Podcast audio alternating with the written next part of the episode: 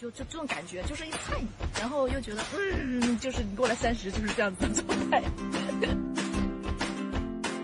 2017年，他30岁，和自己的工作也有了7年之痒。他计划了一场60天环游地球的旅行，在印度孟买和宝莱坞演员对话，到埃塞俄比亚的咖啡产地溯源，在意大利 AC 米兰足球队探访幕后人员，在厄瓜多尔和独立女性艺术家共处，在美国体验骑马、射击的西部生活，在新西兰皇后镇挑战恐高，且幸运地避开一次灾难。去到世界上更多的地方去看一看，就是当我抛出这些问题的时候，一个人到了30岁的时候应该是一个什么样的状态，他们会以一个什么样的方式来给我一个解答。您好，欢迎收听人文旅行声游记壮游者，让我们聊聊真正的旅行。我是杨。那在开始今天的节目前呢，我先念一个听友留言啊。那这位听友呢，前一阵在壮游者线下活动啊，也就是2018年11月份的事了。那一期的节目呢叫做从北京到阿尔及利亚。那他呢在这一期下的留言，因为那一期的分享人呢笑家呢在阿尔及利亚的朋友家里边做客了1-2个月，他讲的就是这样一段经历，以及他对当地以及当地人的观察和对偏见、对刻板印象的一个反思。那这位听友的留言是：卧槽，以我7年常驻阿尔及利亚工作经历来说，他说的真是假得很，我怀疑他是不是道听途说的阿尔及利亚啊。通常我看见这样的留言的第一反应就是很气愤，但是也得让自己努力的平静下来，想把这个道理呢再给大家讲一下。好，我再重申一下我创办壮游者的初衷啊，就是因为我发现无论一个人他旅行多久，哪怕他走遍了世界上所有的角落，但往往都是局限于自己的个人视角，他看到呢还是一个一个的碎片。因为这个世界上没有人能长一双上帝之眼，可以把所有的现象看透，并保持绝对的中立态度。所以呢，壮游者就是想成为一个分享平台，让更多的人把自己在旅行中所看到的、所捡到的碎片都拼凑在一起，都分享出来，这样呢才能拼成一个相对完整的世界拼图来。我说的还是相对完整，已经很客观了，还不敢说是绝对完整，就是这样。那如果这位听友能听到我这期节目呢，也听到我这段话，不妨和我联系一下，也非常欢迎您来分享一下您所看到的阿尔及利亚是什么样子的。哎，好了，这个事儿我就不在这儿细说了，咱们就开始今天的节目。对了，还是要强调一下，本期节目依然是个人视角，依然有可能跟您在同一个目的地的个人感受不一样，道理我前头都说过了。今天的节目会很有意思，通常我们在发白日梦，说我们中了500万或者更多之后会干什么呢？那么中国人通常就是要先买房子，然后呢如果有不少的剩余的话，就会说我要去环游世界。那今天我请到的壮游者陈雨欣小新，他就在2017年的时候干了一件这样的事儿。他用了2个月的时间穿梭在6大洲的6个城市，刚好绕地球一圈。那他呢在每个城市又选择跟比较特殊的人待在一起，或者是干一些不一样的事儿。好了，那他的故事还是由他来说吧，我还是先请出小新为大家做个自我介绍。Hello， 大家好，我是小新。好像也很难介绍我是一个什么样的人，是个旅行者吧，就这么简单就好了。我看你的公众号里边就有一篇文章专门说请叫我是旅人，对吗？但愿称我为旅人是那个松尾芭蕉的一个俳句，所以当然看到这个也觉得很有感触。当然他也是我很喜欢的一个，也不能叫文学家吧，就是这样一个人物。对，你自己本身也比较喜欢旅行，特别是在日本是吗？我曾经很喜欢日本，我可能大概从2014年到2017年的时间，我去过大概30多次日本。30多次？对。然后因为我平时也要上班嘛，我并不是一个就是无业游民，所以每次去日本都是在这个比如说双休日再加上年假以及包括我自己的假期去到日本，但真的就是去了这么多次。然后但是其实在2018年左右的时候，我突然之间就丧失了对日本的那个极端的热情啊，去多了是吗？吃腻了也不是去多了，因为最开始我觉得其实每一个中国人第一次到日本的时候，都可能会跟我产生一个比较类似的感触，就是看着非常的熟悉，但是又非常的陌生。它的熟悉感是来自于日本确实在文化上和中国有很多的连接，你会看到日本的大街小巷上有很多中文字，然后你也会看到你熟悉的很多文化的元素，比如它的建筑，对吧？比如说他们的一些对古典的一些审美，你看到这些东西的时候，你会觉得说哇真好，就是这些非常怎么说呢，就是根植在我们自己记忆当中古典的文化的东西，被他们以那样一个摩登现代以及这样一个用现在的话说就是一个这么好的 IP 包装的方式把它呈现出来，让你感觉是年轻的，然后又是美的。你在这种环境下会觉得非常的有趣和有意思，然后也自然的会想说去更多的去看一看。所以我觉得当时日本吸引我的是这一点啊。然后我为什么在去了30多次之后对它有一个更深刻的反思，在于可能正是因为看多了，所以我会感受到就是很多人，比如说日本和中国文化有很多比如说一脉相承的地方，但是我后来慢慢的会觉得，首先日本的很多文化，比如说茶道或者它的花道，你可以说它根植于中国的文化，但它终究是在一个漫长的历史过程当中，它渐渐的成为了一个自己的东西。所以我现在不会再去说茶道是跟中国的茶道去进行一个就是一个纵向的对比，因为其实没有对比的必要。日本的茶道它就是日本的茶道，就我慢慢理解它很多文化上的东西是皮相似，但是实已经变了很多了。那我其实更感兴趣的是，我对日本最开始感兴趣是因为我喜欢中国的文化，我喜欢唐宋这样一个时期的文化，所以我在那儿看到了很多让我觉得很好的东西。后来我慢慢的觉察到说中国的东西最好的其实还是在中国，所以我后来是慢慢的把脚步回到了中国。所以我后来会，比如说我很喜欢去看建筑，我会慢慢的把脚步收回到，比如说去到山西啊，然后去到这个中国的西部，然后去通过这个方式来看，就在这方面中国文化确实是母体，然后你能在这边吸收到更多的东西。然后我也同时感觉到其实国内在这一块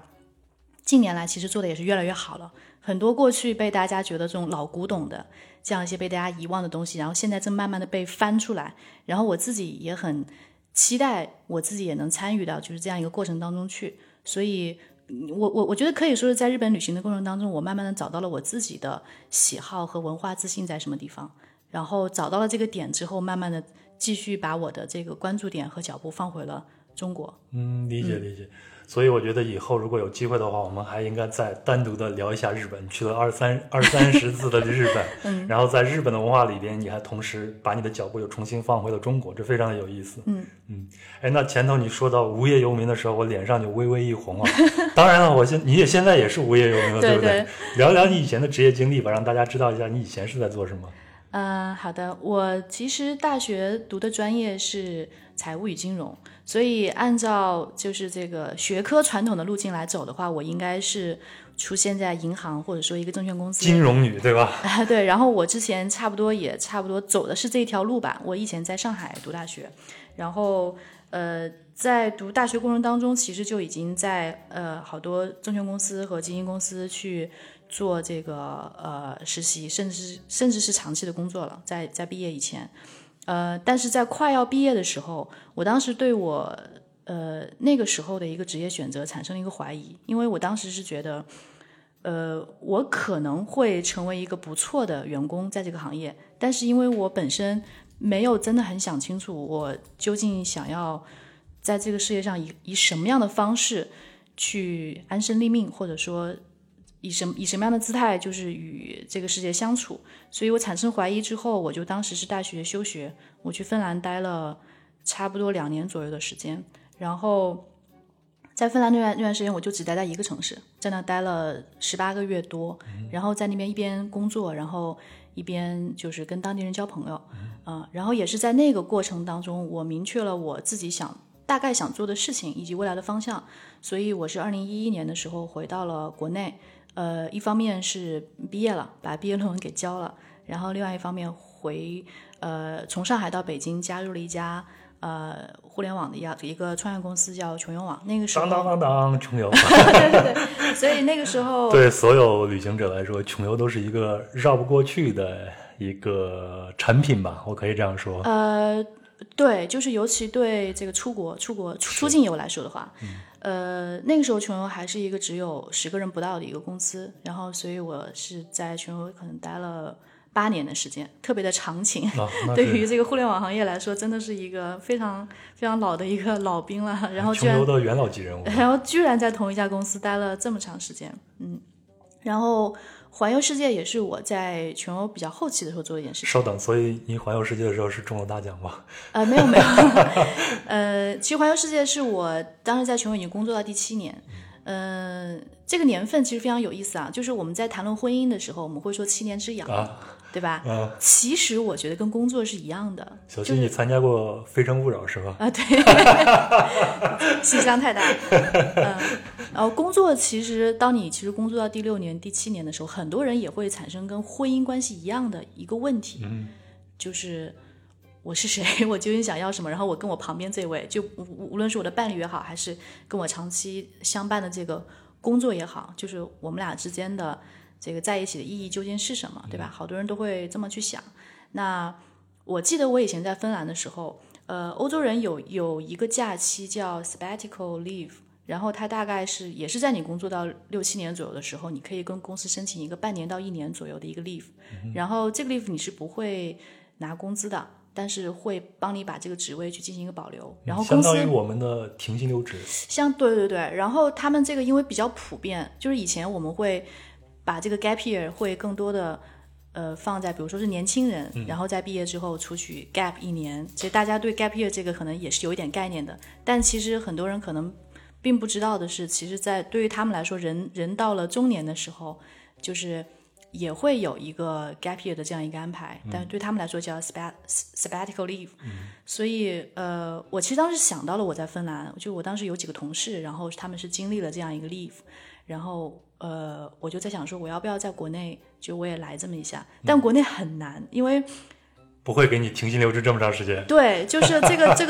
确实是得有一个好老板嘛，所以我其实也比较庆幸，就是当时公司的这个氛围是比较自由开放的一个氛围，然后同时也可能因为我跟老板私人关系比较好，所以我就跟老板提出来说，我其实确实是需要一个稍微长一点的假期，就可能超过比如说2个礼拜我们正常年假休假时间的这样一个假期、嗯、然后去好好的去晃一晃。然后也正因为是2个月的时间，就60天已经是我能请出来最长的这个假期了，再长就有点不太好了对，所以我就在想说我能不能用这2个月的时间去把世界绕一圈。那之所以有这样的想法，是因为我日常的工作其实看起来和旅行有那么一点关系，所以对我来说出国旅游这件事情对我来说太平常了，就是我正常的出差可能都会经常出国，所以只是一个简单的旅行对我来说刺激不够，所以我需要一个特别强烈的刺激，于是就把环游世界这个可能打算退休以后再干的事情就把它挪到前面来了、所以你在以前已经有过这样的规划，只不过它提早的在你工作7年这样的时候提前实现了。其实并没有规划，因为这个计划太大，以至于你零零星星可能会有点想法，但是并不至于说有一个大的规划我想怎么样、嗯、也或者换一个角度来想，其实对于我来说可能零零散散旅行几十年，对吧？然后你渐渐的发现到你年纪大的时候，可能渐渐的也拼成了一个世界地图，也差不多就是相当于分段的环球旅行也差不多就完成了，所以我并没有把它当成是一个人生，就它并不是我的这个人生必做的清单上的一项，因为我默认我每天都在做这件事情，也刚好在那个关口吧，然后就有了这个想法。然后我又是一个怎么说呢，我是执行力巨强无比的一个人，就是有环游世界的想法到真正的去把这个 plan 做出来以及实现，可能对我来说也就花了1个月的时间、嗯、我把所有的东西全部都搞定了、嗯、然后就上路就出发了。我有一个问题，为什么是旅行？通常比如说我们还拿婚姻做一个例子哈，如果大家处于7年之痒的时候会想一个办法，要么我们去婚姻咨询师，对吗、嗯、给我们双方都开导一下、嗯、看看问题出在哪儿，要么干脆就离婚，要么就选择其他的方式去解决这个问题。嗯，那你在跟你的工作出现这样的情况的时候，为什么会选择旅行？或者说旅行对你来说意味着什么呢？我觉得其实我们每个人都有一套自己去理解这个世界的方式，我称它为一个模型又搞金融的比较喜欢标这种奇奇怪怪的词、嗯、最恨你们这些人动不动就是数学动不动就是模型对，就是模型嘛，就是你会，就是说白了，就是每个人都有自己的那一套方法，然后去学习，去感受。我并不认为旅行是唯一去理解和感受这个世界的方式啊，你同样可以通过读书，通过亲密关系，通过很多种方法来达到这个。但因为对我来说，我可能也有路径依赖吧，我可能就是比较习惯这样，所以当我开始想这个事情的时候，第一个跳出我脑子里面的其实就只有旅行，我没有想过别的。那我们说六大洲，也就是亚洲、非洲、北美洲、南美洲，还有大洋洲，还有欧洲。对，还有欧洲。你是怎么选择这个城市的呢？选择城市有两条这个选择的路径，就非常难。最开始我是摊开一张世界地图，然后在上面，我这有一个地球仪永远放一个地球仪真的很难。我觉得大家可以试着去做一下这个事情，就是你把一张世界地图打开，然后把你想去的地方把它标出来，就是只是做一个这个头脑风暴，把你感兴趣的地方标出来，可能你会发现10分钟以后这个世界地图被你标满了因为那么多地方，每个地方真的看了都觉得哇好想去，是对吧？所以就真的是很难。我在做这个事情的时候也是大家可能经历了很长一段时间的纠结，后来我把这个纠结简化了一下，因为终究我们得用一个交通方式来完成，那肯定是那个飞机嘛。对，所以我其实为了省钱，以及我个人也比较好奇，我买了一张环球机票啊，所以我就想说我也是用环球机票来串一下。那环球机票这个东西呢，它是因为这个世界它是因为那个我们现在有3大航空联盟，一个是星空联盟、天河联盟和寰宇一家，这是3家最大的，然后他们都有各自的环球机票的计划，然后它的计划是要求在这个联盟之内的航空公司之间，你可以用这张环球机票来串。那我因为我自己 base 在北京嘛，所以我很自然的我飞国航比较多，所以我就选了那个国航所在的这个星空联盟。所以当我选了这个航司之后呢，那能去的地方其实就一下子就减了很多。因为我打个比方吧，比如说我要在非洲去选一个国家，那非洲大陆有这么多国家，那我选哪个呢？对吧？我当然也可以随便选啊，但是当我把这个航空公司的这个飞行的这个标准引入了之后，你会发现其实非洲大陆通过飞行比较容易到达的其实只有2个国家，一个是埃塞俄比亚，一个是南非。因为埃塞俄比亚航空公司和那个南非航空分别是星空联盟的这个会员啊，所以你是通过这个来走的话，就是一下子对我来说就可能刷掉了这个世界上70%以上的国家。那这样更好选择了。对，那对我来说就更好选择了。那在这些国家当中，我再去想说我最有可能在哪些国家去建立一个深刻的联系，就是以我现在日常认识的人也好，我就是我的能力范围也好，我究竟能在这些国家去做什么，我能不能找到当地人跟我在一块儿啊，所以这个就是后面的一条标准。然后最终被我选出来的这些国家，其实有一些是我计划好的，比如说印度，可能一会儿会聊到。那还有其他很多国家都是这个迫不得已，对我来说，因为我可能就是我没有别的选择，我就只能选择他们。但是其实无所谓啊，因为我觉得每个人都是独一无二的啊，所以去到这些国家去跟这些人待在一起，对我来说也都是一个独一无二的选择。那另外呢，前头小新提到的关于星空联盟的环球机票这个话题，我记得在小新的同名的公众号，就叫陈雨欣这个公众号里边呢，有一篇详细的文章就解释了什么是环球机票。那我呢会在壮游者的公众号里边链接上陈雨欣的公众号，如果大家有兴趣的话呢，可以到公众号上去查一下这个文章，你就非常清晰的就知道什么是环球机票，以及如何购买，以及如何根据它的条件去选择自己想去的这些地方。另外呢，我还是希望小新能给大家先概括性的说一下你去的这6个大洲、6个城市按顺序分别是哪几个地方，先让大家有一个基础的一个概念。好的。我就按照这个旅行的顺序吧。然后第一个是那个亚洲，我选了印度的孟买。然后是从北京出发去孟买？对对对，从北京直飞。主题是宝莱坞。当然现在我们应该放一段音乐跳一段可以开始跳舞了。然后孟买之后呢，我也是从孟买直飞那个非洲的埃塞俄比亚，飞它的首都亚的斯亚贝巴。然后接下来再一个是欧洲的意大利米兰，它的关键词是足球啊 ，AC 米兰队是吗？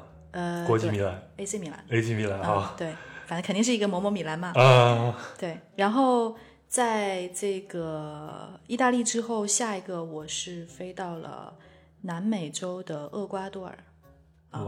对。然后这个主题我有点难讲，就叫手工艺人吧。然后南美洲之后再上北美，北美太简单了，只有2个国家可以选择，所以选择美国。关键词是牛仔啊，是在西部了对吗？德克萨斯。 OK。 就上大洋洲了。对，大洋洲其实选择也不多嘛，对吧？然后新西兰，意料之内。新西兰这个其实没有主题，这原因在后面也会讲。对，然后接下来就回国了。所以我现在脑子里边已经大概画了一个路线，因为我身边你看到永远有一个地球仪在这边，对，所以我就很熟悉它。你大概讲的时候，我脑子里边已经在画线，对对对，所以这样刚好的是一个圈，最后从北京出发，最后回到北京。对，疫情期间我看了很多书，但是我从小就非常喜欢儒勒·凡尔纳的那一套，然后我就重温了一遍《80天环游地球》。我还记得那个福格爵是他的一个环游的路线，他是从伦敦到意大利的一个城市叫做布林迪西，然后从那儿坐火车加船到达苏伊士，也就是在埃及。那从埃及呢再往南，然后就到了印度的孟买，然后在孟买呢他就一直从西边往东边穿嘛，到加尔各答呢他坐的是火车。然后那19世纪火车都已经很发达了，就中间还发生了各种事儿，包括坐大象，包括遇到他后来的这个爱人，都在印度发生的。那从加尔各答呢，他又想经新加坡去香港，然后在香港到上海的途中呢，就有坐船到了横滨，日本的横滨。那在横滨呢，就又到了旧金山，就跨过太平洋到了旧金山。从旧金山呢，又是从西到东穿越到纽约。那这中间坐的是火车，当然中间还有一段是坐的雪橇。然后呢从纽约再到欧洲的利物浦，就是穿过大西洋到利物浦，再从利物浦呢就是绑架了船长，把船上所有能烧的东西都烧了当做动力。到了那个利物浦以后呢，就又搭邮轮和火车到达了伦敦，这样完成了他的80天的环游地球。当时呢大家在环游地球的时候基本上还是靠海路嘛，后来我还查了一下，因为现在环游地球并不是一件非常难的事儿，所以现在所谓的环游地球大家都是在挑战自己特殊的技能啊，比如像自行车呀或者徒步呀。对，但是在这个民航这一块我在网上查一下不一定对啊，他说最快的时间如果我们搭民航的话大概是10天能够环游地球。他是从伦敦出发到东京，然后在东京呢日本的东京，然后再到大洋洲的奥克兰，也就是新西兰的那个大城市，然后再从奥克兰到旧金山，再从旧金山飞到伦敦，这样的话刚好就是画了一个圈圈，大概是需要10天的时间。如果你做民航，其实我觉得10天都不需要吧，就如果只是技术上环游的话，就我的意思就不用在当地待，对吧？是，但是他民航的那个飞机，他有那个等待的时间嘛？我不知道他是不是把这个所有的等待时间都算。如果只是说我们非常理想化的。就是从某一站飞到某一站，然后再马上就开始飞的话，那可能不到24个小时应该就能完成了。这个应该挺快的，其实我觉得可能最多1-2天吧。但就没什么意义嘛，是吧？对，确实说到环游世界，就很多人会觉得，就想到这个概念的时候，就说哇，好厉害。但其实你仔细想一想，也就还好。就尤其在我们现在这个时代，对吧？对，真的也就还好。那说说你吧，你在做完这个计划以后，你做了哪些准备呢？其实对我来说最难的是签证。我以为是钱呢。其实不是钱，对，我可以稍晚一点，就大家现在可以先猜一下一共花了多少钱啊？我会可能在比较后面的一点，我们再把这个数字公布出来。好了。签证它是个问题又不是个问题，因为我曾经以为签证可能是我这一路上最大的问题，但实际上我发现可能也是经过了这么多年，我们的护照其实在国际上已经慢慢的变得越来越更好用了，但仍然就是还没有到达我想走就走的这样一个程度。所以我其实是把签证分成了几类就是第一类就是当然最好的就是可以说走就走的，其实是有一个 list 的，就是拿着中国护照就是可以免签入境的。然后第二类呢就是可以有条件免签进入的，比如说我有这个，假如说我有申根签证，那我可以持申根签证可以去一些国家，对，以及如果我有美国的这个10年多次往返，那很多南美国家其实都是可以免签进入的，是的，对吧？然后第三类呢，就是我把它称为这个电子签，就电子签就是说我还是要提前去提交这个签证相关的所有的资料，但是我不需要去大使馆签了。那这样的好处就是我不需要把护照压在一个地方，这样就是可以节省我这个签证的一个时间嘛。同时在网上以及我在路上就可以完成后续的好多签证的一些事情。然后最后一条才是这个我必须需要提前去到大使馆去递纸质签证的。那在我这一次整个环球旅行当中，我唯一递了纸质签证的只有申根签证，就是去意大利。其实正常来讲，因为我出差比较多，所以我本来正常我应该是常备申根签证的，但是刚好那个时候过期了，所以就是这条线串下来，我觉得还给我的感觉特别的好。就是我觉得哇，就突然，我之前从来没有想过这个问题，但突然有一天我发现哇，就是环游世界这个事情对中国人来说，好像我列了一条线，然后我好像也不需要怎么特别的去签证，然后就把这个事情搞定了，然后就真的还是挺开心的。第二对我来说比较难的事情就是，我终究是希望在当地和当地人多待一待，那我怎么样找到这些，就是我虽然认识的朋友不少，但是我还不至于到在全世界可以广泛撒网的这样一个程度对吧，就是我还没有到这一点，所以我真的是非常的焦虑。因为能给我准备的时间其实并不长，从我决定要环球旅行到真正成型可能也就1个月的时间，公司也只能给我安排出这样一个淡季的一个时间的窗口，可以让我去做这次旅行，所以真的是费尽了心思，绞尽了脑汁。但后来也真的是有一个新的发现啊，也就是你真的是想要发自内心的想要做一件什么样的事情的时候，你会发现你身边突然就是有好多所有的各种奇奇怪怪的资源都向你涌了过来。这个咱们一会儿再分别讲某一个地方的时候，咱们再讲一下你到底是怎么找到这些人的。好的。那除了这些以外，你当时还是想做一些什么东西的，所以我才会看到你在公众号上发了一个帖子，就是想招一个跟你同行的人。对，因为我当时是认为你是想认真的做一些内容的，可惜啊，那个内容在17年、18年写了一些以后就一直暂停了，停更了，一直到今年才要。对，是这样的，就是这个会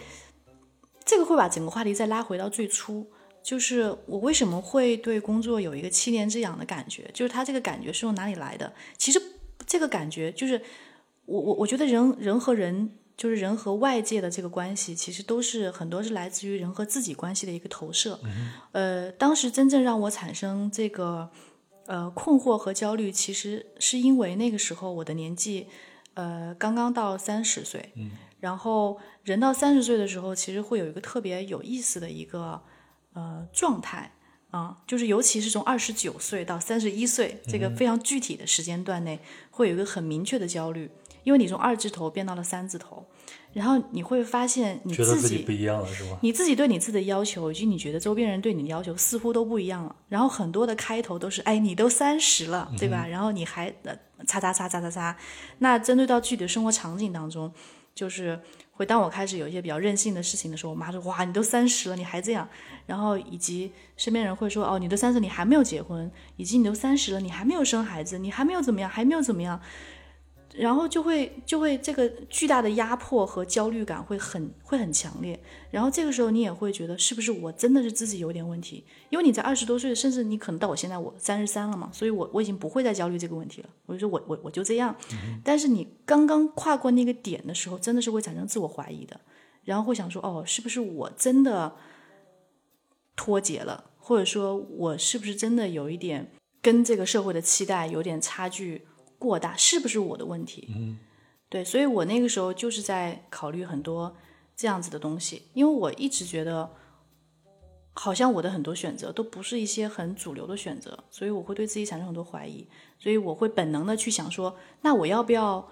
去到世界上更多的地方去看一看，就是当我抛出这些问题的时候，一个人到了30岁的时候应该是一个什么样的状态，他们会以一个什么样的方式来给我一个解答。嗯嗯，所以你想去看一下世界上的其他人，或者说是你的同龄人，他们是一种什么样的状态吗？我觉得不一定是同龄人，其实我把这个话题抛给了很多人，就是有老年人，有小孩子，但共同的特点就是他们不是我日常熟悉的生活圈子之内的人，也就不是中国人吧，简单的说。嗯，太有意思了，如果这个话题你抛给我的话，我会告诉你千万不要为30岁这些破事情着急，到了40岁再着急也不晚呀、啊。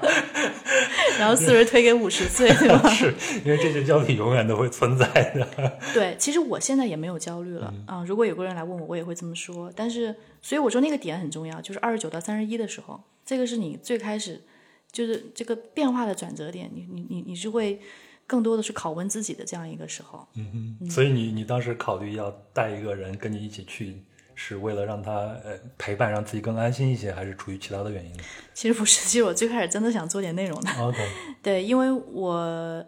当时的想法是想拍片子嘛，就是视觉，因为旅行它本身它跟这个它视觉的展现会更好，比简单的写文章会更好。对，所以我当时是在网上真的就是盲找，就是找了一个姑娘说我来付你的钱，然后你跟我一起去啊，嗯。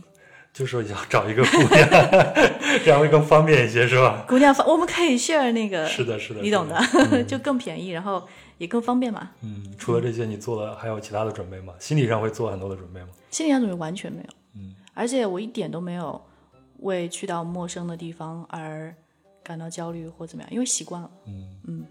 那讲讲你的第一站，就是从北京去了孟买。好，我们起飞了对，所以一起飞你就把腿盘在凳子上我刚才也是盘着的只是现在翘到了桌子上好吧，那我们来第一站就是孟买。其实如果要在其实这样，就是在亚洲选一个国家作为环球旅行的第一站，对这个国家选择是什么，是从来没有怀疑过的，脱口而出就是印度。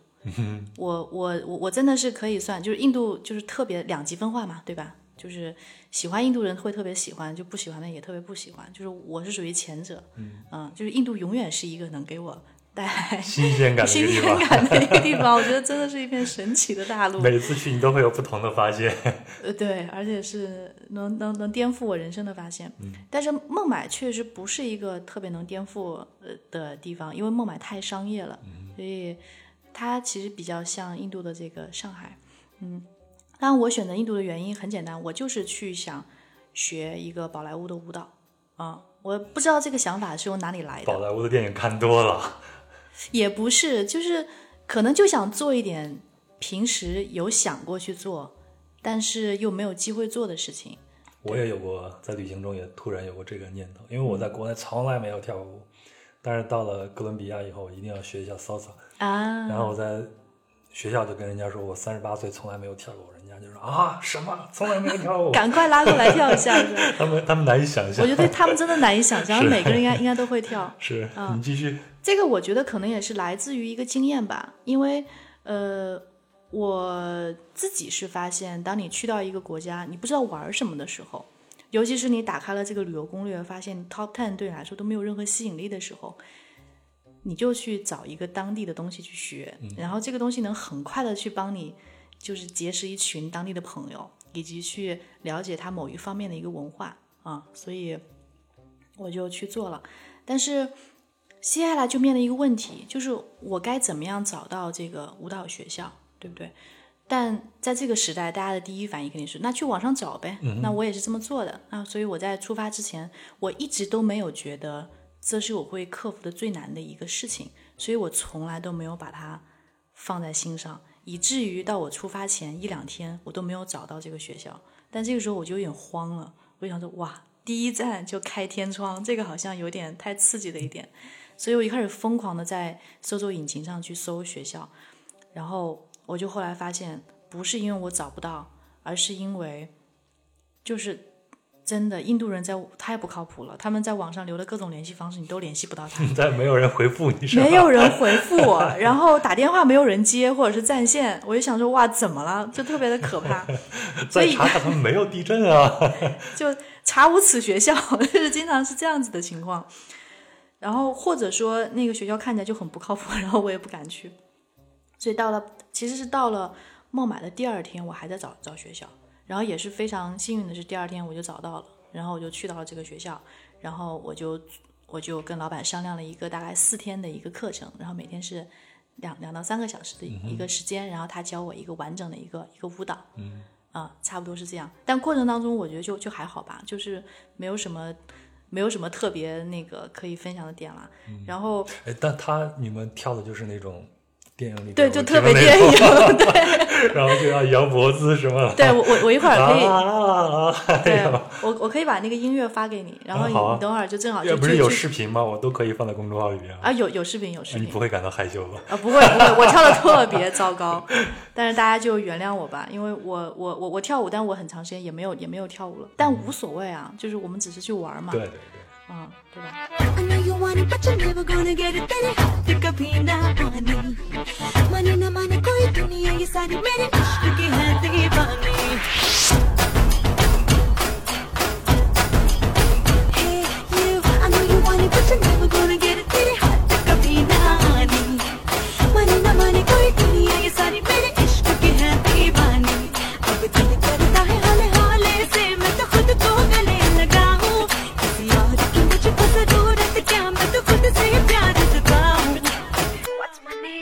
然后就反正就在这个过程当中，然后就是我就天天贴的那个教我跳舞的那个小哥哥，然后把他弄得非常的崩溃。他就是一个专门学这样舞蹈的人吗？还是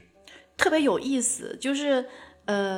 我刚刚认识他不久的时候，他特别的羞涩，就是我无论问他什么，他都基本上是以 yes 或 no 来回答我的，这对于印度人来说非常的少见，因为印度人的话真的是太多了，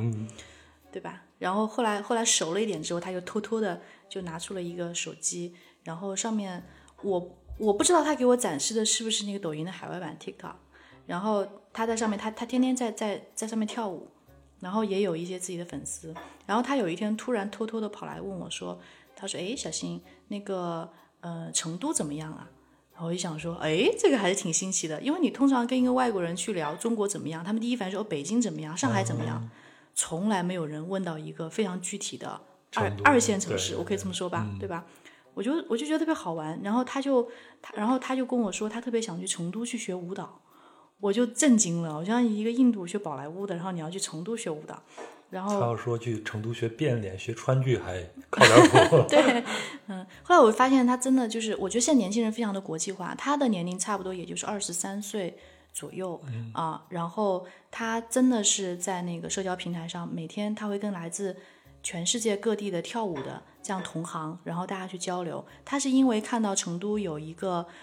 dancer， 然后他觉得他跳得非常的好然后他那个就是我也说不清楚，因为我也不是业内人，他觉得这个很好看，然后他就很想去他那儿去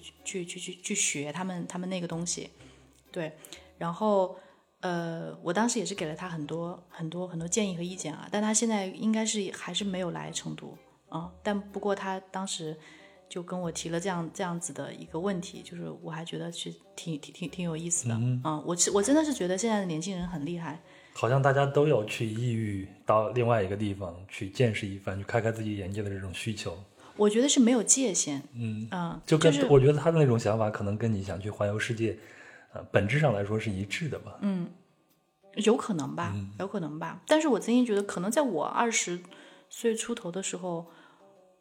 我不太会这样像他一样会想问题，而且我其实觉得我们现在下一辈年轻的一代90后95后或者00后吧，就是他们思考问题的这个出发点和角度很多时候其实跟我们是不一样的，对对，他们就是生长在互联网的这一代，就是好多事情比如说这个世界的连接，或者是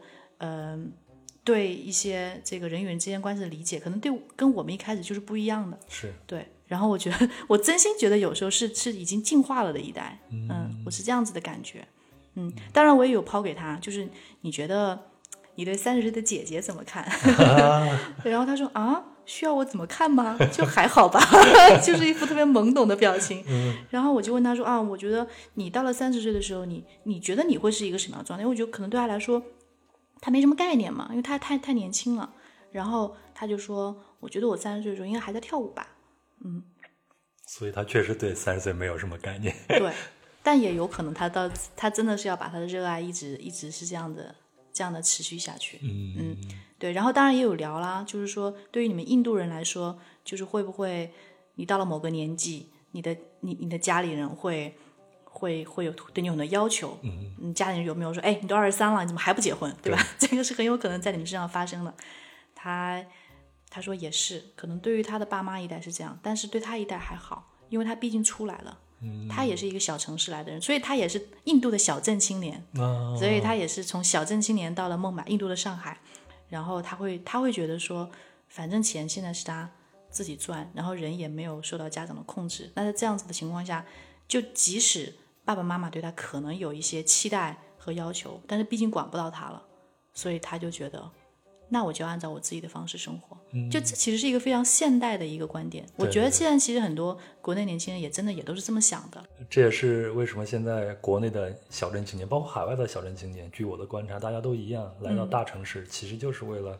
摆脱一下自己父母精神上的控制或者语言上的控制，摆脱自己从小生活的那个环境，然后能用另外一种思维去看待自己的生活的一种原因吧。对，就是创造一个属于自己的生活吧。是的，我觉得是。但其实也是跟我们一样，他们也必须跟自己这父母老一辈的思想去共存，他也没有办法。是，但他有他自己的一个，我觉得是一个比较温柔的方式去一个抵抗。但当然我在那跟他聊天的感觉，我最大的感觉其实是我在孟买跟孟买当地的一个年轻人去聊天，和我在上海和本地的一个年轻人聊天，我觉得没有任何区别。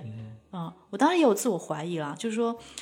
我为什么要到印度来跟他们去聊天，然后得到的结果和我在北京上海是一样的。我觉得我是不是花了这个冤枉钱那更说明全球一家呀，其实大家的喜怒哀乐都是共通的，人性也是共通的。对，可以这么理解吧。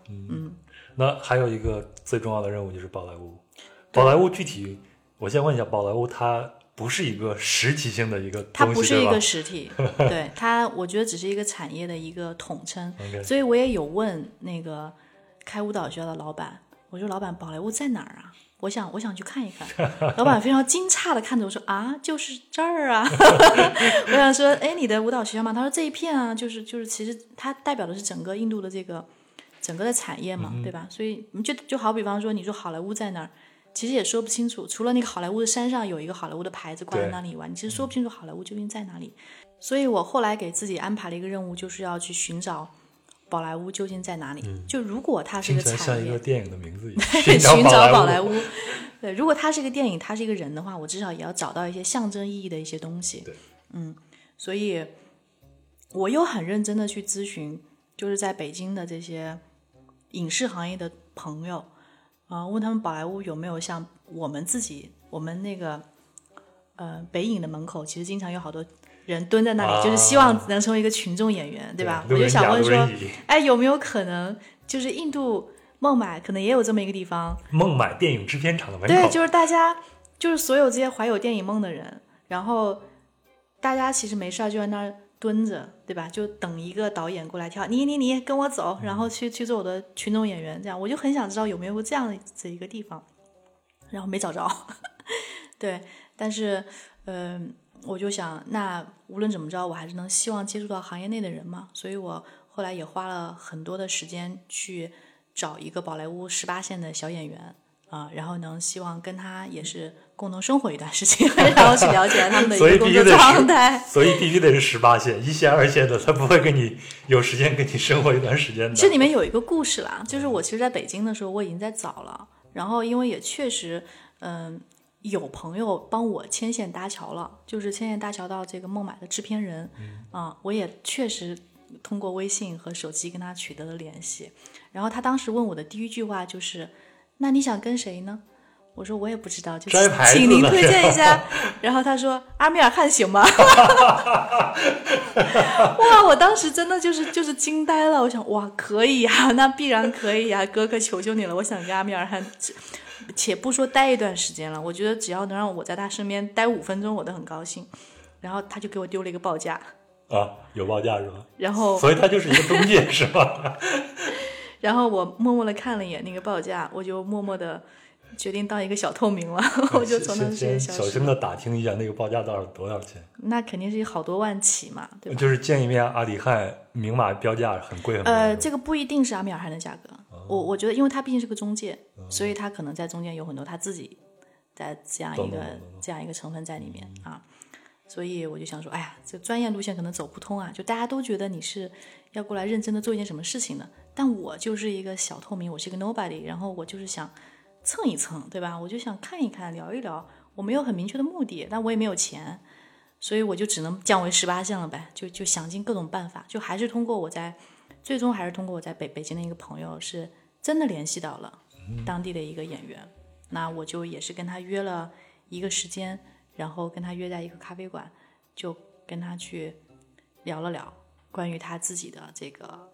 生活，嗯啊，作为一个18线演员这样子的一个生活。哎，我记得我看了，因为这是你仅有的几篇更新啊。嗯、你说这个18线小演员，你刚开始看的时候，看他年龄，他是60几年出生的，是不是？这里面是一个故事啦，就是我有他的名字，所以我当然在跟一个人见面之前，我会想了解一下更多关于他的东西，嗯，包括看看他的片子啊什么的，做一下背景调查。对，所以我就去搜索引擎上去搜他，然后没有任何资料，唯一的一个资料是那个IMDB 上面是有一个 profile， 对，然后上面是有他，但是没有照片，这个只有一个很简单的一个 profile， 没有照片，只有他的出生年月日，然后可能有几个片子，那印度的片子对吧？然后我们也不知道那究竟是什么，然后但上面的那个日期是说他的那个出生是六几年的，就我爸也是60几年的、嗯、我想了一下我爸，然后看了一下他自己的那个照片，我觉得啊应该不是他、哦、啊对，所以我当时见到他之后我就把这个页面展示出来给他看，我说看我在网上搜你只有这个，哈哈哈哈，肯定不是你吧？他沉默的说这就是我，真的完全看不出来他什么样子，我还蛮好奇的。他大概30多，就我目测是30多岁、啊，但他那时候是60几年的嘛，所以他应该是50多岁。OK， 真的是保养的超级超级无敌之好，是那种小白脸的那种保养，刘德华那时的。他不是小白脸型的，就是他是帅的、嗯，但是他是那种我觉得扔到人群之中可能看不太出来，所以这可能是一个好演员，就是他可以变换成任何一个角色的一个形象。嗯，明白。嗯，我大概脑子里边会勾画一下他。但是很明显啊，就是我见到他之后，我发现演员和普通人有一个非常大的一个行为上的一个区别，就是因为我是带了相机出门的，所以我在跟他聊天的时候，我跟他的对面是架了一个这个相机，我不带了一个姑娘去嘛，嗯哼，我会发现他整个人只要相机开机了之后，那个小红点闪起来了之后，摄像机开机了之后，他的整个人的状态就进入到了一个表演的状态、啊、就是他的整个人的身体和视线会跟着那个摄像机去走，普通人是没有这个概念的，所以他会找自己最好的那个角度。所以我后来回看我和他的这个视频也好，以及这个照片也好，我会发现他永远是在一个角度把自己展现的恰到好处、嗯、以及他的坐姿是看起来没有什么问题的，但我就是特别奇怪，那我就是永远是一个比较奇怪的脸，以及我可能坐着坐着就垮了，整个人垮了，就是这样就这样弯下来了，然后以及我可能我的眼睛永远都没有看的那个摄像头，导致我的视线飘忽，非常奇怪、嗯啊、所以我觉得这真的是，这已经不是职业训练了，我觉得这是本能了，就对他们来说只要那个摄像机在哪，不管他有没有拍我，他迅速的本能的都是进入到了一个这样子的状态，我觉得还挺有意思的。嗯啊，但同时我在察觉到他有这样一个行为之后，我会本能的去怀疑他跟我讲的东西是不是发自本心。没错，我可能我也会有这样的一种想法，是不是也是在表演？对，但后来比较幸运的是，因为我跟他聊得特别开心。嗯、你们都会聊点啥呀？第一次见面你们都聊啥了？什么都聊，对吧？我会问他怎么保养，对，因为我毕竟不是记者嘛，就是我真的也不太关心，就是他之前究竟都演了什么的，我也问不出来那些话。那我可能更多的就问他，就是你每天究竟在干嘛，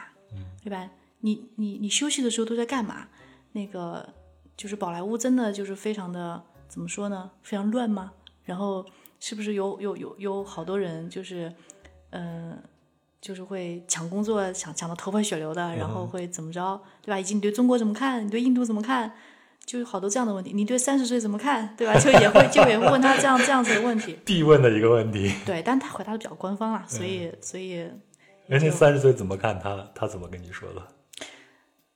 他跟我说：“你看，我都50岁了，我也没有结婚，我也没有孩子。”我就是一个活生生的例子，你不用管啊就是开心就好，你管他那么多干嘛我觉得他这个回答特别的好，就是一个活生生的一个帅气的老大爷坐在我的面前对。但后来他因为聊得特别开心，所以他又请我去他的一个那个他自己的一个庄园那个庄园就我觉得有点类似于一个怎么说呢他开车离孟买大概3到4个小时的车程吧，可能相当于在石家庄或者廊坊有一个自己的一个农家乐，他自己平时没事会待着的地方，然后就跟他去就玩了2天吧。他邀请你去了？对，他邀请你的时候你心里就没有犯点嘀咕什么的？有啊，就是我觉得这就是非常经典的一个刻板印象吧，因为你刚刚提到的刻板印象就是我们每次说到印度的时候都觉得印度人特别不靠谱，对吧？对对对。然后印度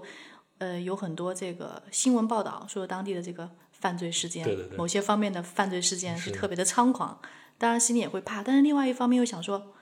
人家都已经是有头有脸的人物了，他至于对你就犯得着吗？就对你打什么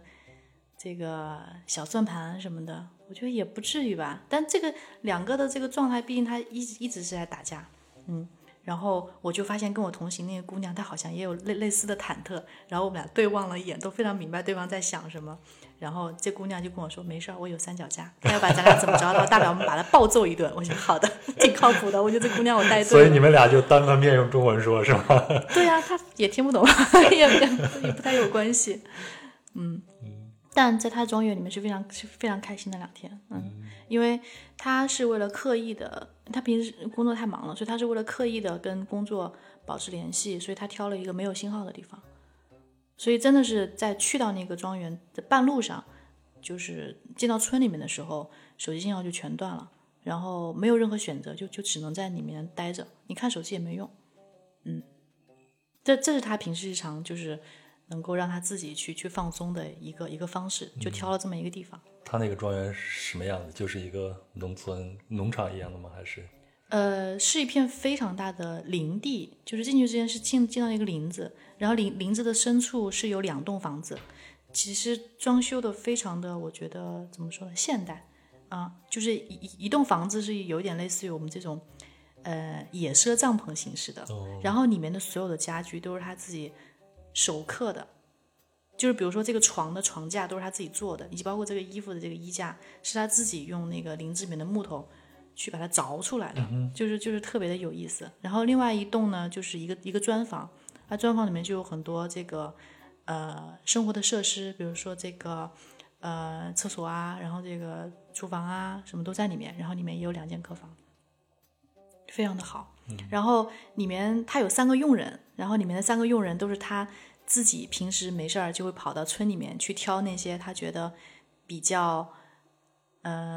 勤快的小姑娘，然后他会手把手的去教这些小姑娘怎么使用现代化的仪器就包括怎么用洗衣机怎么用这个液化气的炉灶因为村里面是没有这些东西的是一个特别穷的一个村子，他真是手把手的一步一步把这些姑娘们教出来。所以离孟买3个小时远的车程的一个地方，对，就跟大城市里边已经截然不同，完全不一样。然后他是在这个地方自己亲手给自己造了一个小型的宫殿我觉得虽然是一个特别简陋的宫殿大家就是培养了这么一群人平时在维护的这个地方然后他可能每隔2-3个礼拜他会去一次，就在那待着你们在那儿待了几天？2天。所以每天你还会跟他在一起在聊天是吗？因为这2天完全没有信号对，但是聊的会比较没少，因为这是他一个处于比较放松的一个状态哦，那这种状态还是蛮好的，对，主客之间都没有压力，对吧？完全没有压力，嗯，特别的好。你喜欢那个地方吗？特别喜欢，我已经跟他预约了这个地方。我想下一次，如果我什么时候如果想，比如说跟这个世界保持一点距离的时候，或者说我可能想集中精力去写一本书的时候，我可能就会去他那个地方。嗯嗯，你需要的话可以推荐给你。哦，太好了，特别好。我心里边已经在打这个主意了。对对对。嗯，但是确实去有点困难，你可能就是得叫个车把你送过去。嗯，你有没有问过他个人的一些生活状况？比如说他为什么就到他这个年龄，他还没有进入到婚姻？嗯，他跟我的说法，在他放松的时候，我觉得这是真的。他跟我的说法是他自己不懂事，就是也有一些女性对他非常的好，没有办法，就 timing 不对，然后是他把对方错过了，然后当他真正的去回想，会觉得说我想跟这人在一起的时候，人家已经进入到了另外一个状态，嗯，所以就非常的可惜，蛮伤心的一个故事呢。可能有好几个姑娘吧，你这么想就没有那么伤心了，对吧？也是个情种，但是他始终也没有觉得说，他必须找一个人进入到婚姻当中去。嗯，他觉得如果刚好他们不合适，那就算了吧，那我终究下一个我还是要寻找一个合适的人，也不会说为了所谓的传宗接代，然后我一定要找一个人跟我结婚生孩子。这种人我觉得怎么说呢，就是尤其放在印度这样一个社会状态下，我觉得他还是蛮特别的。对对对，就是这段时间你觉得已经达成了你的目标吗？跟当地人接触？我觉得算是达成了我的小目标吧。然后我也给自己找了一个以后可以去待着的地方，我觉得非常的好。那接下来呢？下一个就是埃塞俄比亚，刚才其实讲到，但埃塞俄比亚这个选择是一个非常被动的选择，就是我前面提到，就是我其实对非洲大陆完全没有任何感觉，这个没有感觉是来自于我自己的无知吧，我觉得是因为之前阅读相关的东西太少了，以至于谈到非洲的时候会大脑一片空白，也不知道该选什么，所以我就选了最简单的方式，就是挑航空公司，选了那个埃塞俄比亚航空。但接下来更麻烦的一个问题是，既然我对它一无所知，就代表着我真的是找不出什么点出来，所以我就开始翻旅游攻略了，我就开始翻埃塞俄比亚，那究竟有什么是它的特点？翻到最后，我发现埃塞俄比亚是咖啡的故乡，就是它是咖啡缘起的地方，对对对对，所以我就有一个很异想天开的想法，真的是从 nowhere 然后冒出来的一个想法，就是如果我能去埃塞俄比亚的咖啡庄园，我能在里面待7天，那不就是一个最完美的选择吗？你是一个咖啡爱好者吗？我去之前我只能说我需要咖啡，但我不能说我是一个咖啡爱好者。就是对它的缘起完全没有概念，也并没有那么大兴趣，对吧？对，我只是需要咖啡而已。所以但这个是比宝莱坞更难的一件事情，因为我去找一个舞蹈学校，我好歹是可以在互联网上是找到信息的，哪怕这个信息90%以上都不靠谱，但至少有信息。但是就是我觉得大家听到这儿可以暂停想一下，就是我跟大家是一样的状态，就是我不认识任何在埃塞俄比亚的人，然后我突然要去到我很想去他们一个咖啡庄园，然后咖啡庄园其实就是我们国家的农村的农场，对，就是你怎么就突然就能找到人家一个农场里面去，你还要在那待着，网上没有任何信息，然后当地人可能连英语都不会说，我怎么样去找到他们？而且我可能找到了我也去不了，因为太偏远了。对，所以我当时真的是也很不自信，有了这个想法之后，所以接下来就到了神奇的时刻出现的时候了。又有神奇时刻出现。对，这个神奇的时刻就在于，真的是我之前提到，就当你真的很想做一件事情的时候，全世界都会来帮你嘛。我就正在苦恼这件事情的时候，我突然从我朋友圈里看到我的朋友 A 评论我的朋友 B 的一篇内容，然后这个内容跟咖啡没有任何关系，然后我的朋友 A 突然跟朋友 B 说，你要不要11月份的时候你来一趟埃塞俄比亚，然后我们在这儿有一个咖啡庄园，然后真的是2个关键词都直击我的这个，就是这个当时脑子梦中想要的这个地方，然后我就真的是砰掉了，因为朋友 A 在我认识他的时候他并不是做咖啡的，他是卖汽车的，我就想这中间忽然发生了什么，所以我就联系了他，然后我就发现他其实这2年他是转行做咖啡了，然后而且他做的就是这个大宗生豆进出口的这样一个事情，然后刚好他们有在塞俄比亚去考察一些本地的咖啡庄园，他会去待一段时间，真的是太完美了，你知道吗？就是我不仅知道这个庄园，而且能有这个很资深的人，他能带我去，然后他能在那儿跟我讲所有关于咖啡的事情，然后他会带我体验整个咖啡从树上到出口这一整套流程，我觉得真的就是一个完美的选择，而且我从头到尾都可以住在那个农场里面，和当地人待在一块儿。嗯，太完美了，所以毫不犹豫马上过去了。啊、那当然，那想都不要想，而且时间刚好对得上。我天、啊，就真的是。我就老天爷突然砸了一个礼物给我，就这样，然后就赶快去了呗。对，但就很有意思。所以那个飞机落地亚利斯亚贝巴之后，完全没有在那儿待，直接就是从机场去到了庄园。这个路上可能大概花了2天的时间才到。哦，2天时间才到。整整2天时间在路上。就是一直坐汽车过去。哇，你可想而知它多么难到达，就完全不可能有任何游客可以到的一个地方。这比坐飞机还要难。对。当然原因不是因为它远，它远是一方面，原因是因为路太烂了，车会开得很慢。明白。所以真的就是如我们所愿，就是我在那儿最开心的事情就是可以每天早上起来，刚好我们到的时候是咖啡果成熟的时候。那是几月份？我们前头都忘说了，我们是从几月份出发的？我们是从11月份出发的。11月份从北京出发的。对，所以那个时候应该是11月中下旬的时候。对，那它这个位置在埃塞俄比亚大概在什么方位？在南部。整个咖啡其实最好的产区都是在埃塞俄比亚的南部。咖啡这个物种，它对海拔是有要求的，就是简单来说，粗暴来说，就是海拔越高，它的这个品质越好，因为它吸收的这个紫外线比较多，然后同时它在有这个温差的这样一个情况下，能更好啊。所以就是在那个南部，然后那个地方条件非常的差。我们现在说中国这个农村脱贫的话，就是有一个标准要3通嘛，对吧？它那个地方是完全达不到任何通水、通电、通路，对吧？对，它达不到3通的标准，它勉强通路，但那个路，因为它那个地方是有点类似于我们的黄土高原的这种状态，就它路是条土路，就是一下雨，然后整条路上就是那种沟壑分明，就完全没有办法走车的这种状态。所以你们路上走2天走都是这样的路，对，而是越野车走2天，黄土飞扬的，然后到处是坑、搓板路，对。所以它首先它没有水，就是我们每天的水是一个小毛驴从那个山脚下的那个山泉上给我们背上来的，当地人是要自己去扛着那个桶去背那个水的啊。再一个呢，它没有电，就是整个村子没有电，然后我们那儿有一点电，是因为我们扛了一个柴油发电机上去，所以每天可能有一点点时间去充一点电啊。然后它做饭是要烧柴火的，但是那个处理厂的那个老板还是比较认真，他提前准备了一些液化气，他经常用汽车把它拖上去。这个老板是中国人了，对吧？对，是中国人。然后他会雇佣一些当地的就是工人为他工作。对。合资吧，我觉得是中国人和埃塞俄比亚本地人合资。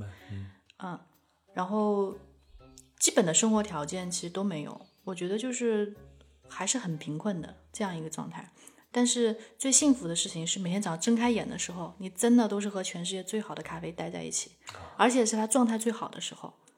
我们每天早上起来，我们就会喝一杯自己昨天晚上刚烘的豆子，然后呢就去摘咖啡果，然后去到咖啡处理厂，然后去和工人们一起去做那个咖啡的预处理，然后再就是包装。然后与此同时，我们还一起去拜访那个当地市的市长，然后去拜访当地的农户啊，然后就是把基本上所有的这个每天就是在跟人聊天喝咖啡，聊天喝咖啡，特别开心。我好像我见过那种活生生的咖啡豆在那个咖啡树上，应该是在危地马拉啊，危地马拉对，危地马拉也是一个产咖啡的一个地方嘛。对，但是看着小小的红红的一个东西，在其他地方我都没有见过。你说那个预处理是什么样的状态呢？它的预处理是咖啡，毕竟它是一个农产品嘛，就是它的咖啡果其实当地叫 cherry， 就是樱桃果的那个 cherry， 它长得也很像。所以它是那个咖啡果外面其实有一个果肉和果皮啊，所以预处理其实就是它需要把咖啡果通过两种类型去处理，一个叫日晒，一个叫水洗，但它的基本逻辑都是要通过各种方式把那个果皮把它给脱出来、啊，然后让里面的这个果实就是我们喝的那个咖啡，就咖啡豆是吗？对，把它那个露出来，去皮，然后同时也会有一些简单的咖啡行业术语啊，叫这个发酵的一些预处理啊什么这种东西，它就是让这个果子在果肉里面会有一些简单的一些发酵，然后能给这个我们喝的咖啡带来一些特殊的风味。那你会跟当地的工人一起去做这些事情是吗？对对对对，每天都在一起做这些事情，特别有意思。就是这个工作其实还是挺繁琐和沉重的，我觉得，因为就是农村的这个工作其实都是就是看着诗情画意，但是你真正要弯下腰来，你要去做这些农活的时候，就是还是特别的无聊，以及特别的沉闷以及繁重的。所以当地人处理这个事情的方式，他们会唱歌，就是。每个人都有自己的那套歌，而且我觉得他们好像就很奇怪，就是只要有一个人起头，然后后面人都会开始跟着一起唱，就好像可能是有一个固定的一个模式，一个旋律什么样子的，然后每个村都不一样，所以当我们去到不同的处理厂，然后去跟他们一起劳作的时候，他们都会唱不同的歌，然后真的是非常好听。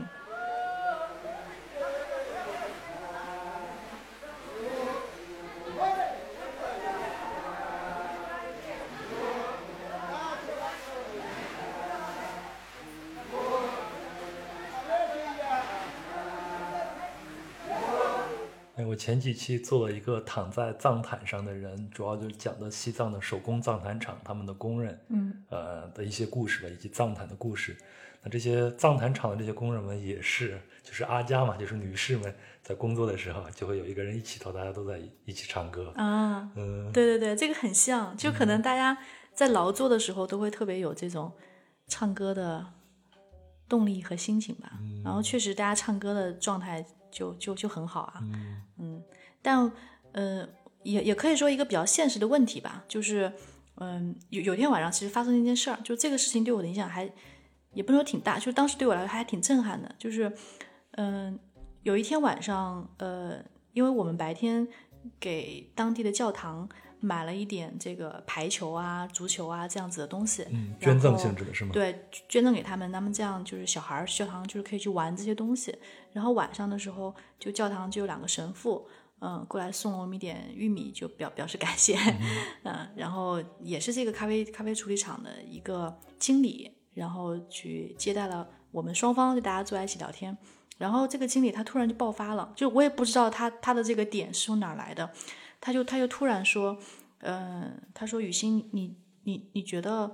这个国际市场对我们公平吗？我说怎么了？他说你看我们在这儿，我们的人这么辛辛苦苦的在本地工作，然后你看到了他们的工作是多么的勤劳和辛苦，然后他们每天在最忙的时候，每天也只能赚$2，差不多10几块钱人民币。对。然后也只能在咖啡采收季的时候他们能有这个收入，采收季之后他们就没有收入了。而且我们的豆子你看出口的那个价格这么低，但是你反过头来看，你看那些豆子到达的那些成熟的市场以后，他们进到咖啡馆之前，他们卖的价格是那个样子的。对对，就是差价可能有十倍之多吧。然后他就觉得说你真的觉得这很公平吗？然后我就觉得他那个时候的状态不是很好，然后他就是很难过，因为他是真正的，他是看过世界的埃塞俄比亚的小镇青年。当他看到了这个咖啡在其他市场上的价格，然后又回到他自己的这个原生地的时候，然后看到本地人是这么一个收入和状态，他感到很难过。然后我也不知道他们能明白，但是我也跟他讲说，因为这是一整条的产业链，就是这个是没有办法的一个事情，就是咖啡的文化整个从发生到流行到后来的整个一个产业的发展，其实你想想跟埃塞俄比亚没有任何关系，就是真正在主导这个事情发生的从来都不是埃塞俄比亚人，埃塞俄比亚人只是做了最简单的这个第一步的工作。而且如果没有这整个后面的一整套这个商业和文化咖啡文化的这个发展，其实你们连这点豆子都卖不出去，你有没有想过？那你们的人其实连这个唯一的咖啡采收季都没有，你们就是没有钱的生活在这个地方，种点这种简单的食物果腹而已。就是说实话是不公平，但是他们其实就是这个产业也给你们带来一线生机啊。然后他后来他整个的状态是平复下来了，然后他就说真的我们这一辈真的要努力，要通过各种方式要改变我们的状态。但其实我并不知道以他的努力能不能真的改变就是这个当地人的生活状态啊。但这是一个小人物对抗大时代的一个话题，没错。但是我觉得本地人如果能有这样的心态的话，我觉得是一个很好的开始。最起码他意识到了。对，因为他是看过世界的人，所以他看过外面的世界是什么样子的，所以他回来之后会有一种很强烈的这种感觉。我觉得这个其实可能和我们的上一辈或者上上辈第一批看过世界的人，他们回来觉得说要奋发图强，然后要在这个世界的这个分工上能努力站到更上游的位置。我觉得这个初心可能是一样的。就像我们现在国家所谓的经济转型，不再把我们的经济重心放在这种制造业上了，可能要有一个软着陆，就是这样的一个说法嘛，都是一个道理嘛。不再去单凭靠我们最廉价这种劳动力去赚外汇了。对，其实说实话我觉得它有机会，而且尤其在现在这个时代其实更有机会。因为我回国之后，你知道我最近也做了一个小的品牌，就是做叫小浪一下那个咖啡。然后我其实是因为我在路上看到过太多这样子，就是我知道他们在做好东西，然后他们也希望改变自身的命运。但从我的角度上来说，我是一个商业的信徒。我是觉得商业其实是能给这些认真做事情的人一个机会。因为说到底就是市场上真正有没有为这些真的好东西进行一个更高的溢价和定价，就如果市场能给它更高的定价，那会鼓励更多的农户去种更多的好东西，那它整个的产业升级就来了。这个事情其实过去是发生在中国云南的豆子，其实它因为之前的这个地理条件的原因，它并不是世界上最好的精美咖啡产区，但也正是因为有一批人不懈的努力，然后把更好的云南豆的这个品种就是带到这个市场上来，以及市场上也会愿意去买这些好的云南豆的品种，所以在当地形成了一个良性的循环。所以我觉得怎么说呢，我觉得这个循环它是可以打破以前整个的这个产业链更倾向于垄断压价的这个方式，它能杀出另外一条路。所以我觉得这或许是第三世界国家能够弯道超车然后可以走出来的一条路。然后对，这个是我当时的感受。我当时在埃塞，我天天在跟我在一起的那姑娘说我们要做生意就我真的是没有想到就是这个种子可能在2-3年之后实现了啊、但当时真的是有这种很强烈的想法，现在回想起来觉得很有意思。我前段时间看了一部电影叫做《1点就出发》，现在在院线应该还在上映。这个事儿讲的就是云南的豆子嘛，就是几个从城市里边打拼或者创业失败的人回到云南，然后发现以前他们种茶的这些已经不在市场上占有就是不再能赚钱了，所以就让他们去改种这个咖啡豆。那改种咖啡豆呢，虽然咖啡豆很好，但是中间如果你再卖给二手的商人或者再往上面走的话，那他们的收益是很少的。就像你刚才说的埃塞俄比亚的这些人一样，他们有最好的豆子，工作也很辛劳，但是他们可能只能赚$2左右。那这个电影当然在我看的电影不好啊，但是它的意思就是很明确，就是有了淘宝，有了电商，有了更快的这种物流，然后我们抛弃了中间商，产品给它包装的更好一些，直接销售出去，我们就能赚更高的这个利润。其实它电影我们就不说它，但是这个路径最起码目前在某些地方它是走通了的。所以我觉得包括埃塞，现在非洲也有很多马云的信徒啊。也许他们未来也会走这样的一条路子。对，然后再回到那个我们的主题，就30岁，对吧？会拉回来。那个我其实没有办法跟本地的人去交流这个问题，因为我们语言不通。但是我问了2个在埃塞俄比亚的中国女性，因为她们离开就是国内环境很久，她们长期扎根在埃塞俄比亚的，长期生活在那边，然后一个姐姐呢她是50岁了吧，然后另外一个小姐姐她是30多一点，她当时可能37、38的样子。我同时给他们分别抛了一个问题，就是你们俩觉得你们都过了这个年纪，那你们回看30岁，你们会给我一些什么样的建议和意见，你们和以及你们怎么看待这个年龄。然后非常有意思的是50多岁的这个姐姐她给我的建议是，你应该在这个年纪该做什么事情的时候把这个事情做掉那我就问她说，你觉得这个年龄该做什么呢？她就说就那些事儿嘛，就你也知道的。我说哦，好吧。然后这个37岁的姐姐呢，她不知道我们前面聊了什么，然后她给我的说法是，就是在什么时候该做什么事情是特别过时的她觉得你还是应该就是按照自己想要的方式去生活那你看我就30多岁的时候来到了埃塞俄比亚，然后我现在过得特别开心我就觉得就是我不做任何评判，我就只是觉得说这样子的观点可能会在不同的人的视角当中会冲突型的这样子的反复的出现，那可能更多的也就看你自己怎么看待这个事情了我猜测你会倾向于第二种30多岁姐姐那种说法对，因为我确实我做不到嘛而且我确实没有想清楚一个问题，就什么叫该在这个年龄做什么事儿，对吧？就什么事情是该做而不该做，就这个是谁来定义的？对这个我逻辑上我理不顺，那我就不会去干这件事情挺好玩的。就我只是觉得说抛出这个问题，大家都是从这个角度去给的回答，我觉得还挺有意思的。你看在埃塞你得到了一个商业的种子，现在你也开始在慢慢的实践，你就把你这个种子慢慢已经种下去，现在已经开始在发芽了。对另外你也得到了2个答案，它是一个开放性的一个回答。对那接下来我们去的是欧洲是吗？接下来我们去意大利吧啊，终于回到了一个现代化的文明世界。对其实欧洲也是一个我很纠结的地方，就是如果说非洲是因为不了解而感到特别难选，那欧洲对我来说就是因为太了解了，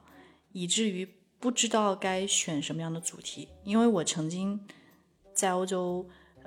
学习过1年，然后也工作过2年，然后也跟当地人走得非常的深所以对我来说欧洲没有很多让我兴奋的东西当时去选意大利的一个比较大的原因是，我正好在纠结欧洲该选什么的时候，当然突然我有一个朋友，又有一个朋友跳出来了，一个神奇的朋友可能我朋友是比较多吧，就猛然有一个朋友跟我说，哎，小新你知道吗，我们公司买了一些 AC 米兰的股票。我想哦，是吗金主爸爸所以我那时候就想说好像可以请他帮我牵线搭桥就是能有一个说法嘛，然后去试着去跟俱乐部那边申请一下看看我能不能去跟球员待一段时间。我先问一下，你是球迷吗？我完全不是球迷，从来不看这些玩意儿的是吧？对，而且我尤其不看欧洲的那个足球，因为每次这个时差实在是搞得有点那个很多女孩子看欧洲足球主要是因为他们长得帅而已。对，我也是，就是我为什么想去球队，也是因为我觉得哇球员好帅，就是想亲眼看一下他们本人有多帅嘛所以你才选择要去更衣室是吗？对啊，但我没有去更衣室但是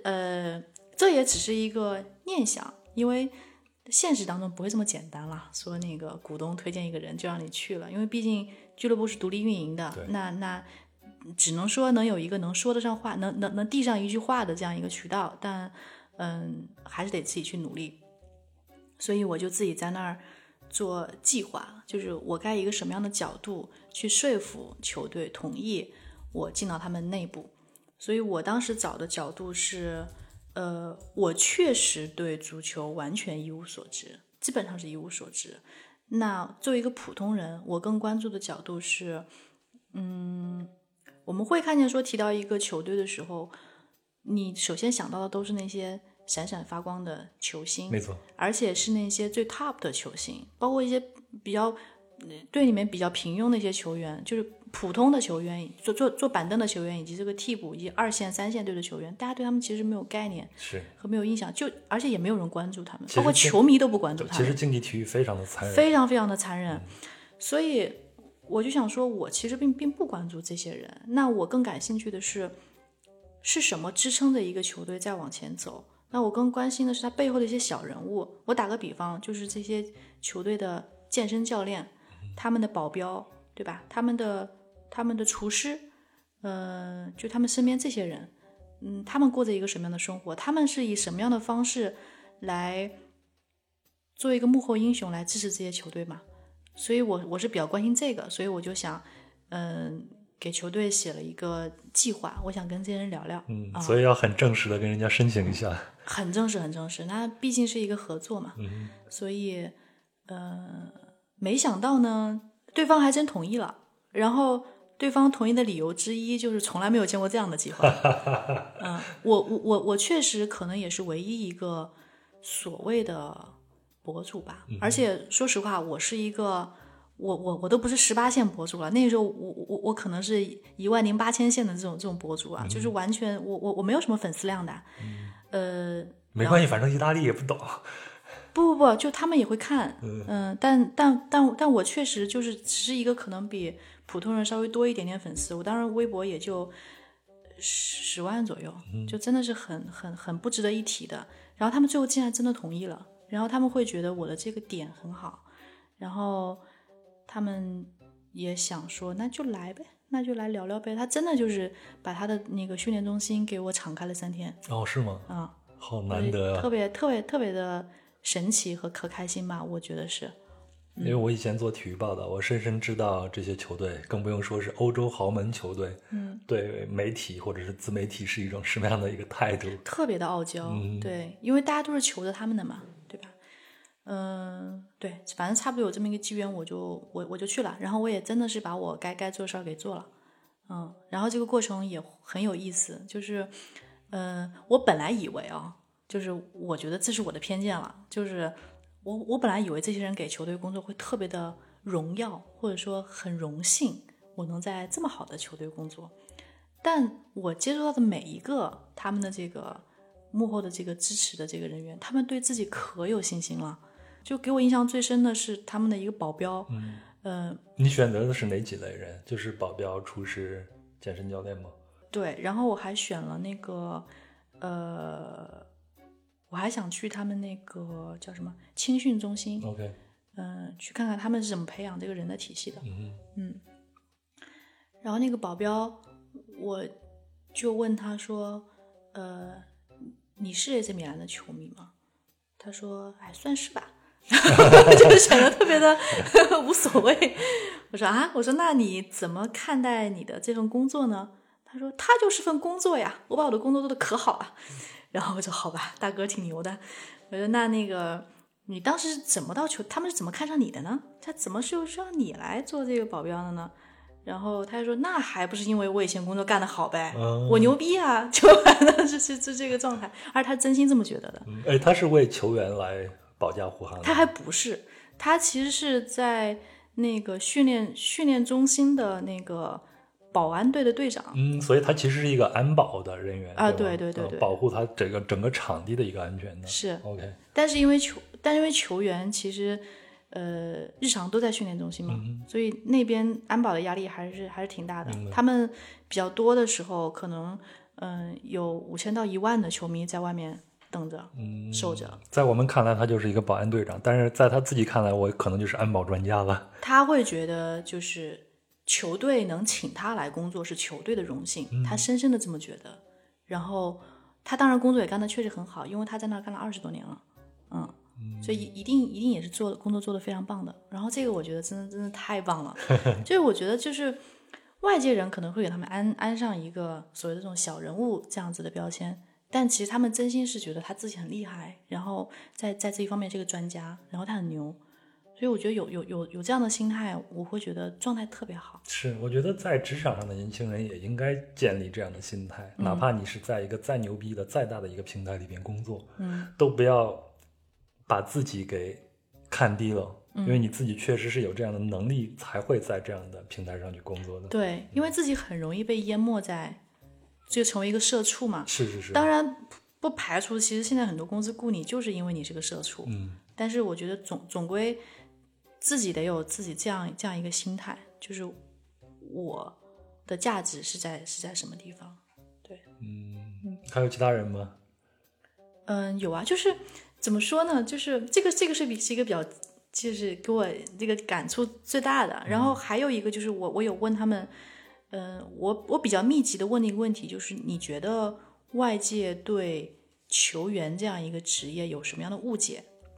每个人我都问了，就是通过他们各自的视角，然后给出的答案是非常统一的，就是外界总会觉得球员是一个很光鲜的一个职业，但是也就像你刚才提的，因为你可能因为之前有做过这方面的报道，所以你其实对这个行业还是有不少了解的。就是这个行业其实非常非常的残酷，所有人都只盯着顶尖的那几个，是，但你根本就不知道大浪淘沙淘下来的那波人有多少，一将功成万骨枯。对，所以大家其实非常的辛苦，非常的宅。我再去问一些就是年轻的球员，然后以及对他们来说18线的球员他们的生活状态，我问他们说你平时会去哪里去玩，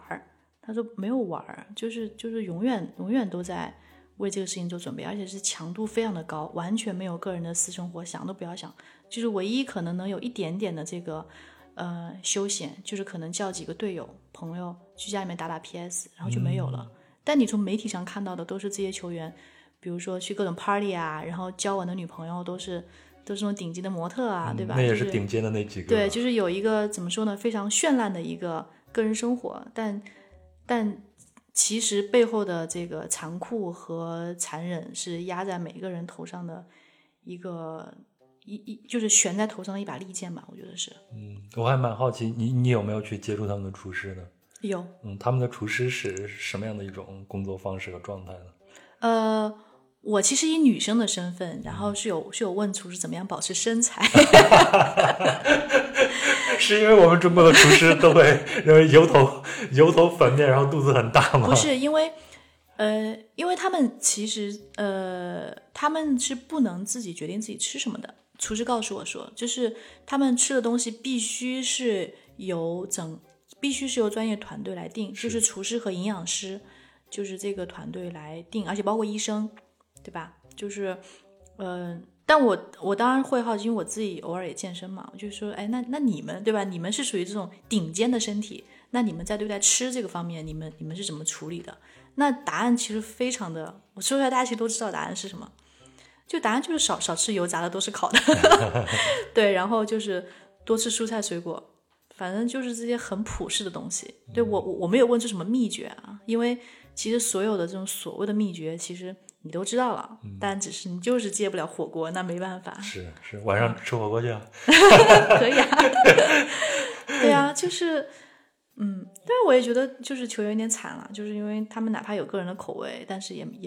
没有办法，因为身体是最重要的，身体保持一个健康竞技的状态其实是最重要的。对，我会认为这是他们的一个职业性。他们的职业性就要求他们去这样去做。当然厨师做的菜很好吃，真的很好吃。我吃了他给我煎了一条鱼，就是我觉得好好吃，但可能也是因为我第一次吃了，所以会有地中海饮食啊。对啊，而且更何况你有一个专门的厨师为你做。我如果有一个厨师天天为我做，天天让我吃沙拉，都没有问题啊。对，不是有一个很著名的例子吗？我好像是 C 罗的队友说，我最不愿意的就是 C 罗说我请你去我家里吃饭。哦，因为家里去吃饭永远都是沙拉。明白。对对对。很不幸 C 罗最近也感染新冠了。是，可以休息了。意大利在米兰，你有没有问你那个必须要问的问题30岁的这个问题呢？我问了，就是答案没有什么特别的，大家说无所谓啊。对，是因为你问那些人都还没有到30岁吗？不是，我问的是有到，就是我问的是那个 AC 米兰球队的那个一个工作人员，然后他会觉得这是个问题吗？30岁不是很年轻吗？这是个问题吗？不过确实也是啊，因为欧洲老龄化比中国走得更向前一点，意大利人更随意一些，可能意大利人更随意一点吧。然后在总体上就是老龄化更严重。就是我在欧洲的感觉，因为之前在欧洲工作嘛，我的感觉是，可能30岁对他们来说人生才刚开始啊。我现在也是啊，所以你前头说什么30岁中年，我都很生气。30岁算什么中年？不要跟我们真正中年人去抢中年这个title。对对对，尤其他们可能平均年龄就已经40了。嗯，所以对他们来说，哦，小朋友，是对吧？人生刚刚开始而已。对，当然球员不一样，球员都是十几岁状态是最好的。对，球员的话，20岁、20多岁的时候是他们最巅峰的时候，到30岁可能体能就会慢慢在下降了。对，但插一句话，球员真的本人好帅啊！啊，你还是没有忍住把这句话说出来。好帅啊！这比我们在电视上看的还要帅很多，真人非常的立体，而且。你在电视上你感觉不到他的身高和他的肌肉含量，就站在他旁边，哦，好帅，就是我整个的星星眼就是冒的，对，特别的花痴。好，你擦擦口水，咱们继续往下走啊。在米兰呢，你完成了你的沉浸式的接触，对，但是在30岁这个问题上，你并没有得到你满意的答案。嗯，好，这是在意料之中的，我觉得。那接下来你去了哪儿呢？接下来是厄瓜多尔，在南美洲。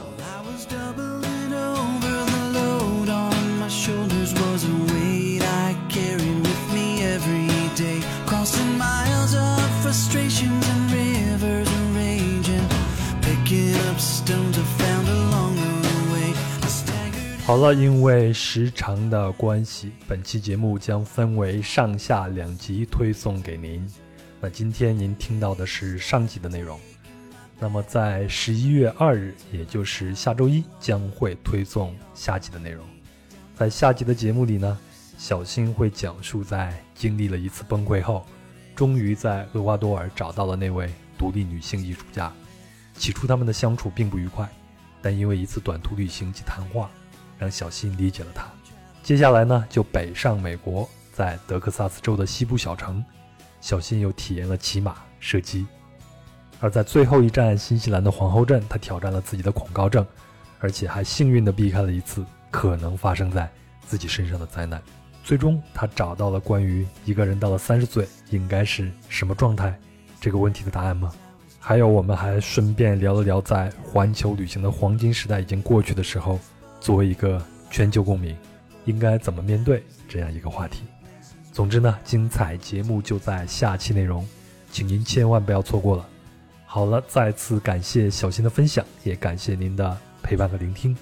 如果您喜欢本期的节目，请您转发给身边的朋友，也欢迎您在评论区留言，我会一一回复。